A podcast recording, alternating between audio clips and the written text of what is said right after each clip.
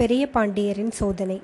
கண்ணுக்கினியாளின் நெய்தற்பண்ணை பற்றி சாரகுமாரன் வியந்து கூறியதைக் கேட்டு சிகண்டி ஆசிரியரும் அதனை கேட்க வேண்டுமென்று ஆசைப்பட்டார்.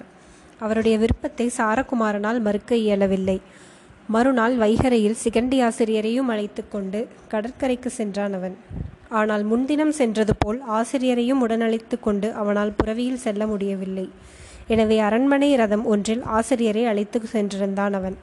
விடிந்ததும் அரசருக்கிருத்து ரதங்களை சுற்றி பார்த்து வழக்கமாக கொண்டிருந்த வெண்தேர்செலியர் ஒரு ரதம் குறைவதைக் கண்டு முடிநாகனிடம் வினவினார்.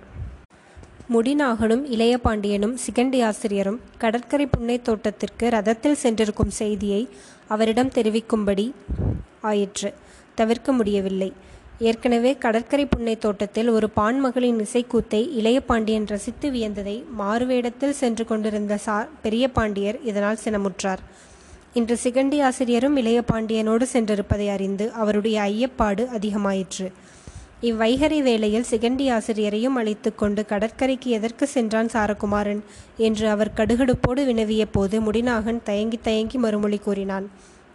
ஆயினும் பெரிய பாண்டியர் சந்தேகத்தோடுதான் திரும்பினார். சிகண்டி ஆசிரியர் திரும்பியதும் அவரை நான் காண வேண்டும் என்று சொல் என்று கூறிவிட்டு திரும்பினார் அவர்.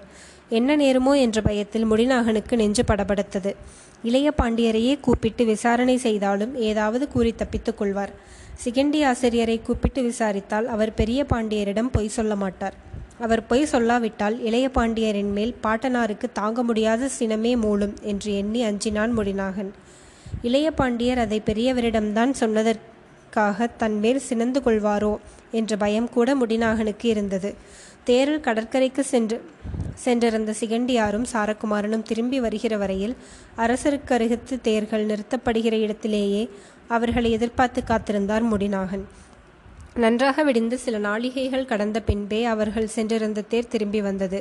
உடனே முடிநாகன் இளைய பாண்டியனை மட்டும் ஒரு கணம் தனியே அழைத்து பெரியவர் தேர்களை பார்க்க வந்திருந்ததையும் நடந்த பிற விவரங்களையும் கூறினான். இளைய பாண்டியனால் முடிநாகனிடம் கோபித்து கொள்ள முடியவில்லை. சிகண்டி ஆசிரியரிடம் பெரியவர் வினவினால் அவருக்கு சந்தேகம் வராதபடி மறுமொழி கூறுமாறு சொல்லிவிட முடிவு செய்தான் அவன். தேரை அரசிற்கருகத்து தேர்ச்சாலையில் விட்டுவிட்டு இருவரும் அரண்மனைக்குள்ளே செல்ல இருந்த நிலையில் முடிநாகன் பெரிய பாண்டியர் தங்களை கண்டு பேச விரும்பினார் என்று சிகண்டி ஆசிரியரிடம் தெரிவித்தான்.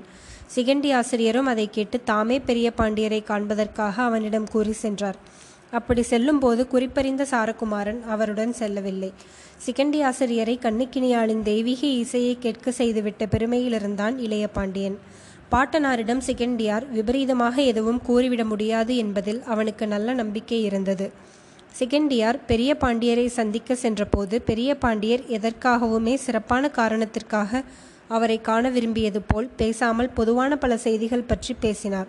இசை நூல்கள் இளைய பாண்டியரின் இசை பயிற்சி குருகுலவாசத்தை முடித்து அவனுக்கு அரசியல் அனுபவங்களை உணர்த்த எல்லாவற்றையும் பற்றி கூறிக்கொண்டே வந்தவர். இறுதியில் இளைய பாண்டியனும் அவர் தேரில் போயிருந்ததை பற்றி குறிப்பிட்டுவிட்டு சிகண்டியாரின் முகத்தை கூர்ந்து நோக்கினார். ஓ அதுவா? நெய்தர் பண்ணை புது புது நுணுக்கங்களுடன் பாடும் பான்மகள் ஒருத்தி கடற்கரை புன்னை தோட்டத்தில் இருப்பதாக அறிந்து காண்பதற்காக சென்றோம். அந்த பான்மகளின் குரல் இலக்கணங்களை மீறிய அழகுடையதாய் இருந்தது. அந்த குரலுக்கே ஒரு இலக்கணத்தை படைக்கலாம் போல அத்தனை அழகுடையதாய் இருந்தது என்று வியந்தவாறே பெரிய பாண்டியருக்கு மறுமொழி கூறினார் அவர். உங்களுக்கு முன்பே தெரிந்த அவளை காண இளைய பாண்டியரை நீங்கள் அழைத்து சென்றீர்களா? அல்லது அவளை முன்பே அறிந்த இளைய பாண்டியன் அவளை காண உங்களை அழைத்து சென்றானா? இதற்கு சில கணங்கள் மறுமொழி சொல்ல தயங்கினார் சிகண்டியார். சிறப்பான காரணம் எதற்காகவும் இதை வினவவில்லை சிகண்டியாரே. அறிவதற்காகவே வினவுகிறேன் என்று அவரை மேலும் தூண்டினார் பெரியவர். இளைய பாண்டியர் முன்பே பலமுறை அந்த அபூர்வ இசையை கேட்டு என்னிடம் பெருமையாக கூறியதால் தான் நானும் சென்றேன். நான் படைத்து வரும் இசை நுணுக்க நூலுக்கு பெரிதும் பயன்படும் அனுபவம் அது என்று நிர்விகல்பமாக மறுமொழி கூறிவிட்டார் அவர். அப்படியானால் நானும் அந்த பான்மகளின் இசையை கேஸ் கேட்க ஆசைப்படுகிறேன். நாளை என்னை அழைத்து செல்வீரா? என்று உள்ளடக்கமான குரலில் சிகண்டியாரை கேட்டார் பெரிய பாண்டியர். சிகண்டியார் தயங்கினார். வேறொன்றுமில்லை நல்ல இசையை நானும் பாராட்டலாமே என்றுதான் என்று மேலும் வினவினார் பெரியவர். இசை போன்ற நுண்கலைகளில் விருப்பமே அதிகமில்லாத பெரிய பாண்டியர் திடுமென்று இப்படி கேட்டதில் ஏதோ விபரீதம் இருக்கும் என்று தோன்றியது சிகண்டியாருக்கு. அவர் தட்டி கழிக்க முயன்றார். பெரிய பாண்டியரோ பிடிவாதமாக அந்த பான்மகளை தானும் பார்த்தே தீர வேண்டும் என்றார்.